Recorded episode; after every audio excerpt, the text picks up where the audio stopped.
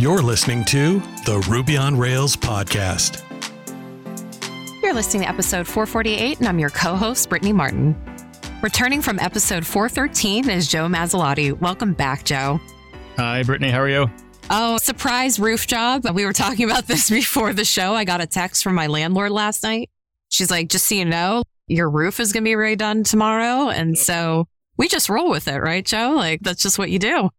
I woke up with wet basement carpets.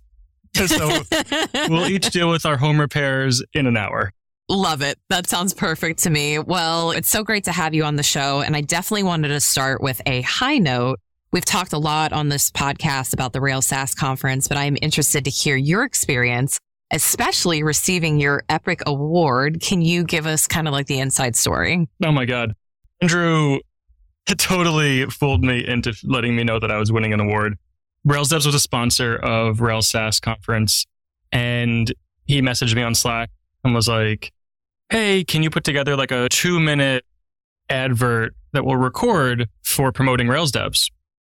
I was like, "Yeah, no problem." Like, worked really hard on it. Sent him a Slack message a few days before the conference, and just never heard back from him. I'm like, "Okay, that's weird for Andrew. He's very responsive." And finally, it's the day I'm presenting. Goes by, not a word. And then the second day, they're reading out an award for, for the conference. And at the end of it, I hear my name and I'm like, what, what is going on? I wasn't even like thinking that this could possibly be me. I was absolutely floored with just like how flawlessly Andrew pulled that off and Nadia for reading and presenting it to me. Extremely grateful for that. It was absolutely amazing to be part of such an amazing community there and be recognized for something that I feel is really helping folks like get jobs in the community. So just happy feelings all around. I'm smiling ear to ear over here. That's so great. Yeah. Where is the award currently in your house? If we had video on, you would see it right over my shoulder. Oh, I love that so much.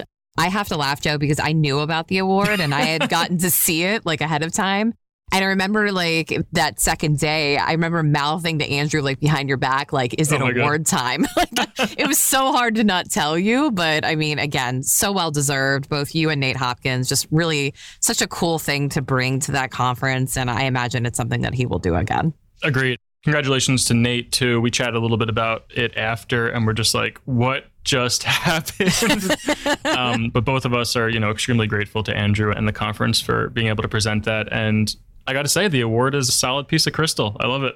It is. Well, you are back because you were gearing up for your Turbo Native workshop, which had so much community support, a lot of excitement around it. So let's take a step back and just Yeah. talk about why you're even conducting this workshop to begin with. Really quick, for those that aren't aware, Turbo Native is a new part of the Hotwire framework introduced in Rails 7 that lets you put your Rails app in a native or hybrid iOS and Android app with not that much code. It enables really small companies with small dev teams to get in the App Store or the Google Play Store and continue to ship updates to their Rails app that are like just automatically reflected inside of their native apps, their hybrid apps, because you're just presenting a web view at the end of the day. And that's extremely powerful. That's how Hey, that's how Basecamp, that's how a ton of other companies are making these fully featured native apps with, like I said, small dev teams. The problem is that there's not much, if any, resources available for this framework online. I know I'm doing a lot with it. There's some other folks that are just starting to dive into it. And other than that, if you wanted to get started, you have the demo app in the GitHub repo and then support forums. There's no documentation on how do I do this or how do I use the JavaScript bridge, for example, outside of like my six part blog series. So the goal with this workshop is to enable more folks to get their Rails app into the App Store just by attending this session. And I'm hoping that people will be able to leave this session, this three hour interactive workshop with me, knowing enough to be dangerous, knowing enough that they'll be able to bridge the gap and actually get something in the App Store. You know, you're not going to be able to copy and paste the code and just say, boom, here's my name, we're good to go. You're going to have to do some work, but you're going to have the resources and the tools that you need to make those changes and actually apply those updates to your app and get into the App Store, which is the goal with all this. That is so cool. I'm very curious, like who would be the ideal student for you? Is this someone who's very proficient at Rails already? Someone who's good at UI code design? What would be the goal for attending this workshop? Yeah, ideal candidate right now is someone who is proficient in Rails. You don't need to be a you know, super senior principal engineer. You need to know how to work around controllers and routes and rendering views and your authentication system. Those are the big ones. Maybe some API work. So pretty, I'd say, some standard Rails app CRUD stuff. Ideally, you also have a little bit of iOS experience. So maybe you know a little bit of Swift. Maybe you used to work in Objective C and understand how the view controllers work in iOS, or at least how iOS apps are structured. I think that for the latter, you don't absolutely need to have built an iOS app, but it will help. And what I'm doing for folks is giving them a link to a free course that's already available online from hackingwithswift.com, one of my favorite resources on Swift. And essentially saying, like, hey, if you work through this course, if you work through most of this, you'll know enough that we can be talking the same language with Swift. We can know each what a view controller is versus a controller in Rails. We can know what how cookies work and stuff like that. And that'll be enough to get us going where we won't have to dive into this is how you write a for loop in Swift. We can dive right into here's how you integrate your Rails app with Turbo Native right off the bat. That sounds really interesting in the fact that this is geared towards someone who has iOS experience. As someone who currently is managing, you know, a mobile application out there, I'm curious your take on mm-hmm. this. About 90% of our users use our iOS app and like Android is almost an annoyance. I know that kills my boyfriend who's a very loyal Android user, but do you have any take on that split there? I don't know where this split came from, but it seems that most companies that I work with are looking for an iOS app now and they'll worry about an Android app later. And I think that's shown from market share of iOS versus Android users for the demographics of SaaSes essentially that people build with Rails. And that obviously will change depending on different verticals that you pop into. But most of the folks that I'm working with are like, yeah, we have 80% of our mobile traffic or 90% of our mobile traffic is coming from Safari. We need an iOS app Android can follow. And I'm leaning into that with this workshop. Like I've done iOS for a number of years. I actually did iOS before I got into Rails. And this is my sweet spot. And I want to make sure that you can get into the App Store. I'm not trying to get you on every platform just yet. But if you can figure out the iOS stuff with me in this workshop, maybe down the road you can work with someone to get your Android app going or you'll know enough about Turbo in general to get your Android app into the Play Store.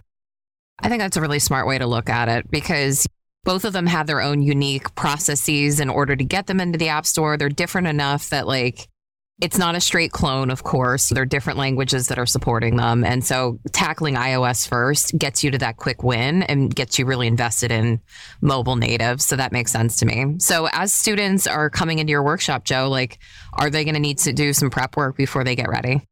Yeah, I've sent out a link to a free tutorial that's online from hackingwithswift.com that walks someone through like zero to getting started in Swift. It works through the syntax, how different things are named, how files are structured, how to open Xcode, things like that that you need to get an app just running in the simulator. And that's the minimum requirement for this workshop. I don't want to have to dive into Swift syntax when A, I'm not the best person to teach that, but also it's not the value of the course. The value of the course is porting your app to iOS, your Rails app to iOS, not learning the nitty gritty of the Swift code base. Okay, so should they be bringing a Rails app that they want to port, or is that something that you're going to structure for the students? That is what I'm most excited about. I have a Rails repo and an iOS repo that has about six different Git tags, like different checkpoints throughout, that we're going to be building up through the course of the workshop together. So it starts off with a totally basic CRUD Rails app with Devise and a empty Xcode project. And then the next step is that we add Turbo Native to the iOS app and start hitting our local server. Then we add authentication. Then we work on the JavaScript bridge and add native buttons that do web stuff. And then we add a native screen and so on and so on. And each phase in this workshop, someone can just, if they like lose place or they have to go step out for a minute, they can just check out that Git tag and they're running with where everyone else is in the workshop at the same time. This episode is brought to you by Honeybadger. Did you know that Honeybadger status pages now come with incident management? As an engineering manager on a team who recently implemented an incident management process, I was super excited to hear this. Build confidence with a public status page that shows your live service status and incident history. The ability to bring your own domain is key here. Transparency inspires trust. When your next outage happens, communication is going to be key. Alert your users of issues early and keep them updated as each incident unfolds with incident management. Plus, if you have scheduled maintenance, you can keep your users informed as your team works through the window.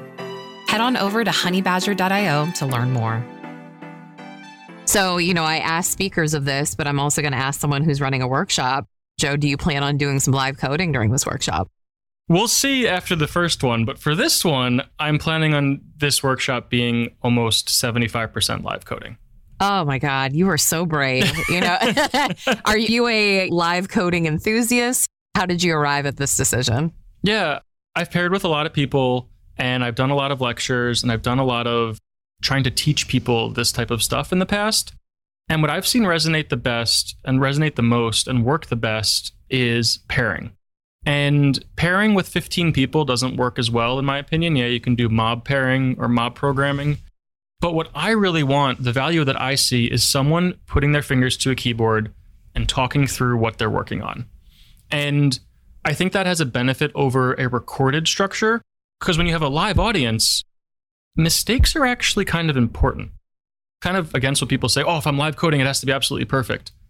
I encourage a few mistakes here or there. Maybe it's a typo, maybe it's a mistyped method name, or we have to go read the docs together because it gives an insight into the coder's brain about how they work in practice, not how they work in theory. A lot of live coding sometimes is, oh, let me copy and paste this code snippet and wire these things up. Or let me do a text expander and this is what's working on. When you're actually in there reading the docs on the left side of your screen and typing the code on the right, you really understand how the person is thinking and can then apply that to your own skills. And in my opinion, I think you learn a lot faster. I completely agree. You know, we have this whole issue where people view Rails and anything associated with it as magic. and if the code is just like rapidly printing across the screen, I think a lot of us just start to check out. Like we're not as invested. And to your point as well, Joe, if you misspell turbo during the workshop, that just brings a humility to it. Obviously, you've typed that word a lot, but it just brings a personality to it. It's friendly. It kind of changes the pace. You can have a good laugh over it. I don't know. I'm a total agreement. It's just, it's stressful to live code 75% of workshops. Yeah. So I give you a lot of kudos. I agree with everything that you're saying there. I will be very nervous on that day. And the more times I do it, the better I'll get at it. But what you touched on, where it brings a humility to it, I couldn't agree more. I think that when you're typing out something and everyone is kind of quiet, the ice hasn't been broken yet, you're just watching someone live code and then someone raises their hand and they're like, uh, you didn't end that if statement. And everyone's like, oh my God, thank you. I've been thinking that for the past half hour. like, it creates that organic back and forth with the audience that you don't get when you're doing recorded or copy and pasted code because they're involved. They feel like they're part of it. They feel like they helped in that tiniest bit. And they're going to definitely remember when they go write that code to close that if statement. That's for sure. That's awesome. So, how much of the overall class plan, you know, the execution is an experiment, as we've been talking about, or something that you've done before in other venues? The workshop itself is brand new. I've never done a workshop structured like this for this big of a group, but the content and the code that I'm building is something that I've been building up over the past five plus years working with multiple clients. So, I am an expert in the code that I'm writing. I've written this code probably seven, eight times now, you know, and deployed it to the App Store for different people in various iterations. But the actual workshop and the structure of here are the live coding exercises, here are the take home exercises, here's how we're going to do breakaway sessions, that's all new to me. And what I think is pretty exciting about that is that I gave a pretty big discount to the first group a session that when this podcast airs will be tomorrow, the 15th. I gave them a pretty big discount for, in return, offering feedback on the workshop. I'm hoping that I'll be able to get a lot of really solid feedback in hey, this was too slow, this was too fast, this structure worked, this structure didn't work. So when I do host that second session in January, I will be able to have it much more nailed down. Things will be buttoned up and it'll be just a lot more smoother and easier to work through than the first time. When you decided that you were going to put the workshop on, did you immediately know that you were going to do it remotely or did you consider in person at all? Well, if you want to go way, way back, the first inkling of this workshop was supposed to be for RailsConf last year. Oh, yes. Year. So I proposed doing this exact workshop at RailsConf in that three hour workshop window. I wasn't accepted, which is totally fine. I then posted it on Twitter and said, hey, this is what my proposal was. Would anyone else be interested in doing this? And I got a lot of people that were interested in it. And that was kind of the first inkling of, okay, there's something here. People want to understand Turbo Native. They want to go to a workshop. What can I do with this? And, you know, that was what, May, right? So that's practically six months away. It took me to finally consolidate all this and create a, a curriculum and a rubric for all of this and figure out how I want to structure it. So I think looking back on it, I've been thinking about this for a really long time. And to answer your question directly, remote versus in person, I would have loved to do this in person. That would have been so cool to have 50 people in the audience all typing on their laptops as I work through this. But I don't think that I'd be able to organize something in person that first time. I want to make sure that this is solid. I want to make sure all the kinks are worked out. And then maybe, you know, session two, session three, I can organize a bunch of people in Portland or, you know, somewhere and run a, a really solid full day workshop. I completely agree with you. And I think that makes a lot of sense. Just being able to be comfortable in your own home and be able to mm-hmm. manage that part of it as well. And yes, it's going to be a lot more accessible to people from around the world now, which, as someone who wants to reach people, that is ideal. Now, Joe, is there anyone in the Ruby and Rails community that you look up to as an educator? I got my start at Pivotal Labs back when they were doing mostly like pair programming and client work versus what they are now, which is kind of rolled up into more of a platform as a service. But back then, I really admired Thoughtbot. And I really admired Thoughtbot's content in that they were able to find the exact question that I was looking for and dive really deep into it. One of the examples that I always go back to, it was called Factory Girl back then, but it was around Factory Bot, it's named now and it was how to set up a fixture with a nested argument or like an association or something. And I would go back to that blog post multiple times a month because I had forgotten how to do it. I knew that I could go to Thoughtbot for very detailed answers of very specific questions.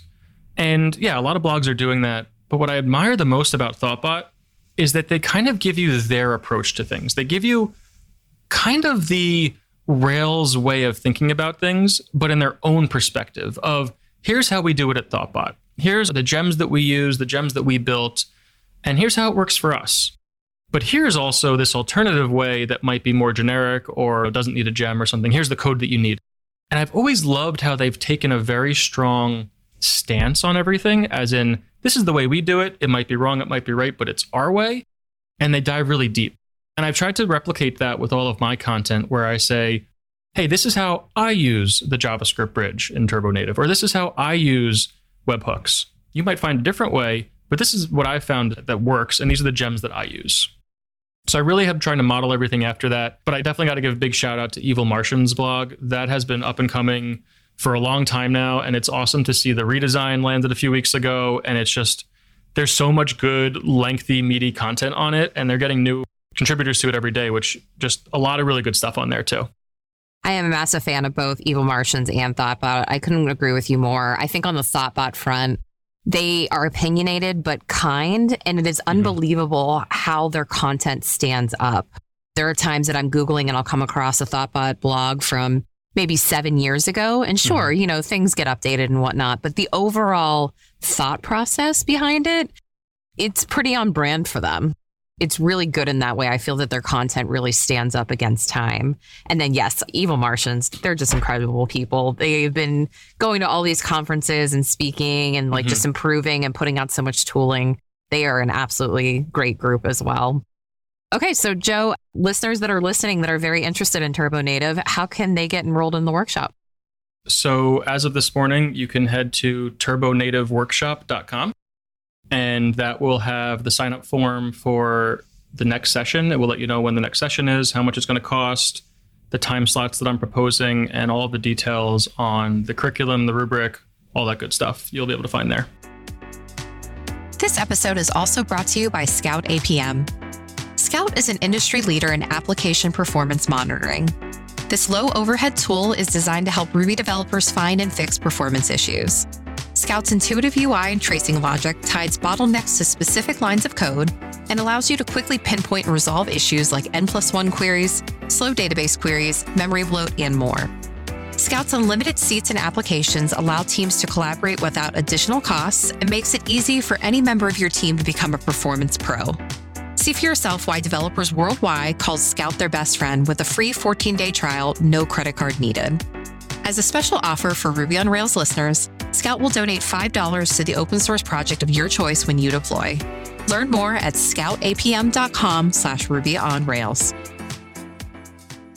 So you've invested a lot into Turbo Native so far, and I'm curious, how do you feel about the overall project mm-hmm. within mm-hmm. Rails? Is it getting a lot of support? It's obviously not getting a ton of education attention yet, but how about in terms of contributions and features? It's a great question because Turbo iOS and Turbo Android not too long ago diverged a fair amount. And Turbo Android has a whole lot more basic features built into it that you have to do yourself on Turbo iOS. And it's something that Basecamp is aware of and the maintainers are aware of and trying to backport a bunch of those features into iOS. And until that gets there, a lot of this education needs to be out there to get people familiar with it and so they can use it in their own apps. I was recently given commit access to Turbo iOS, so I am super excited to start actually contributing to that code base as not only a contributor, but also a maintainer. Wow, um, Joe, that's huge news. So now with maintainer access, I'm really looking forward to bringing in a lot of the, like I said, basic functionality that Android has that iOS is kind of lacking behind. Some of those things are not going to make a lot of sense if I talk about them now because you have to be kind of deep in the turbo native world to understand. But what it means for someone is that it's going to be less boilerplate for you and your code base and more that's relied on from the framework, which I think is really important, especially as Turbo Native is pushed off of Rails as convention over configuration. We want to have as much in the framework as we possibly can so we can work on our business logic. And looking at that business logic, keeping as much on the Rails server and putting more power on the server and let the client do of the display, and the generic stuff is really where we can find that sweet spot. And that only brings us back to feature parity with Android effectively. that still leaves a ton of ideas that we could build into the framework to make it even easier to get an app deployed. I work with Chris Oliver on the Jumpstart Pro template, where you could have a working iOS app that hits your Jumpstart Pro or whatever backend Rails server in like an hour what if all of that was already integrated into the framework that is open source and public and for free? And yeah, we've made a lot of opinionated decisions on that that work best with Jumpstart. But what is the generic approach and what does that solve where we, someone can do Rails new? What about Turbo Native new or Turbo iOS new? Where are those features? That's the kind of stuff that I'm looking forward to. My goal with Turbo Native is that someone can have an iOS app or an Android app without any iOS experience. That is a really, really lofty goal because eventually you're going to have to have to open Xcode in some way. But how much can we put into convention over configuration to have someone type a command out and then deploy to the App Store by maybe typing in their app name and a URL endpoint? If we can get there with these frameworks, then I think we're really starting to make noise in the community. I absolutely agree. And that makes Ruby on Rails even more of a no brainer. So getting that all integrated together would be absolutely huge. Exactly. I love that idea. Okay, so you know I'm not going to let you leave, Joe, until we talk about the other thing that you're known for, which of course is Rails devs. So before we get into updates on Rails devs, I'm curious, how do you balance the two ideas that you're both known as the turbo native guy and then you're also known for Rails devs?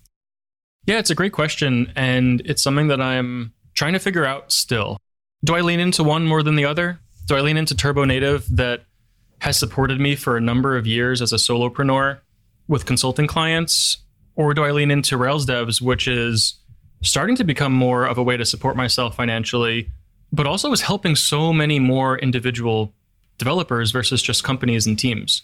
And there's a hard balance there to strike, especially when I do practically everything in public. the Rails Devs code base is open source. The Turbo Native curriculum will be open source by the time this airs outside of the actual code that we're writing. My website is open source. I talk all the time on Twitter about what I'm working on, the decisions that I'm making. I'm on podcasts like this talking about my business. I don't really have anything to hide. How do I balance two different identities that aren't conflicting, but don't exactly have the same goal at the end of the day? Yeah, they want to help Rails developers, but they are kind of tangential. You can be one without the other, and you can be both. So, how I balance it is I follow my passion. If you look at my GitHub contributions, if you look at my Twitter, you can start to see phases where I go months talking about Turbo Native, very little Rails devs. And then I'll talk about Rails devs for a few months, and then I'll go back. That's not intentional. It's me following what I'm excited about. It's me following what I, again, am passionate about and where I can really give back to the community based on everything that's going on in the world and mostly with my life. And when I do that, I know that I produce the best content. I do not produce good content when I'm like, well, got to write the third blog post in the series today. No, that blog post can wait until I'm excited to write it, which is why my blog goes also in waves. and I encourage anyone else who's trying to balance two identities or someone who's trying to figure out two different business models that maybe don't align perfectly together. Follow your passion. And in my opinion, and in my experience, the success from that will come. That is such a smart way to look at it. And I honestly think, Joe, it probably keeps you from getting burned out just because you have those two identities and other things that you can do. And I know that you travel and just, I mean, it's really genuinely fun to watch you work in public. So I have to ask, what's the latest on Rails devs? So the latest on Rails devs is that I just launched a referral program.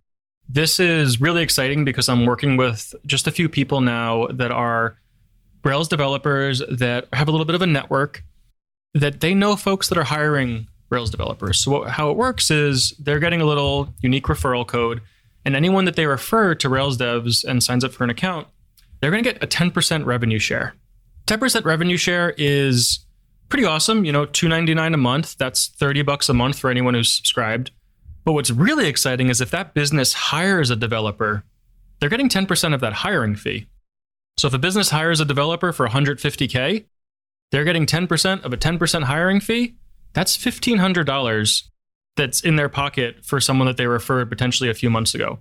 This is like a, could be a substantial amount of money for someone who is looking to supplement their income or try something new. And I'm really excited for it. It will obviously help Rails devs grow.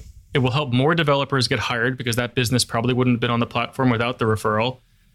And I'm building it all in public. So I'm doing live streams for all of the code that touches this I launched one on Twitter a few weeks ago. I'm hoping to do one in a few days and building out the entire referral program inside of Rails devs, open source, and live streaming the whole thing. That's fantastic. What else is new? This month, we broke $10,000 in contributions, which is crazy. So, $10,000 have been given to female and non binary led Rails and Ruby communities, to Stripe Climate, and to some open source contributions over the course of a year. So really excited about that. And 30 plus developers have officially been hired for a part-time or full-time job through Rails Devs as of this month. 30 plus. I thought you were a two. That is huge, Joe. yeah. 30 developers have gotten a job through Rails Devs. It is crazy number. Some of those are full-time, like I said. Some of them are part-time or freelance or contract. It's all the same to me. It's all great. It's still 30 developers whose lives I've changed. How is it working on the Turbo Native workshop? Are you able to kind of set Rails devs to just keep going, or do you feel like you still need to be very active with it day to day? I can let Rails devs simmer and really not do anything with it unless I get an inbound email that's asking for help or support, which is really mm-hmm. nice. But if I don't talk about it online and I don't build in public or I don't add new features and people hear about it, it doesn't grow. So I'm happy to let it sit and let the couple of businesses that are working with me right now do their own thing, find developers, give them a hand in helping find their candidates. But if I'm not actively working on it and talking about it, it kind of stays stagnant, which is totally fine to go in ebbs and flows and waves with it because I can put some time into it, let it grow, get some more businesses hiring, and then let those businesses kind of work through the system, hire someone, graduate, And in that time, I can work on Turbo Native and then come back to Rails devs when I'm excited about it again. That's really the perfect situation. So, Joe, anything else that you wanted to cover before we wrap up?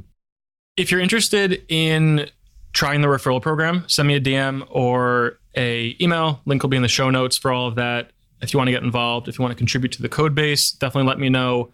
And of course, check out turbonativeworkshop.com if you want to get involved in the January session, which I will be announcing very soon. Wonderful. Joe, it is always so great to have you on the show. Thank you so much again for explaining out the workshop. We talk about on the show how important community content is, and you are one of those people out there who keep generating new content. So we appreciate everything that you do. And listeners, seriously consider taking that workshop. It's going to be fantastic. Thanks so much, Brittany. I appreciate you having and congratulations on 52. That is so exciting. I'm glad you hit your goal and I can't wait to hear about it all on Twitter. You've been listening to the Ruby on Rails podcast. Follow us on Apple Podcasts, Google Play, or wherever fine podcasts are downloaded to stay in the loop on Ruby on Rails and open source software. While you're at it, please leave us a review. And thank you for listening.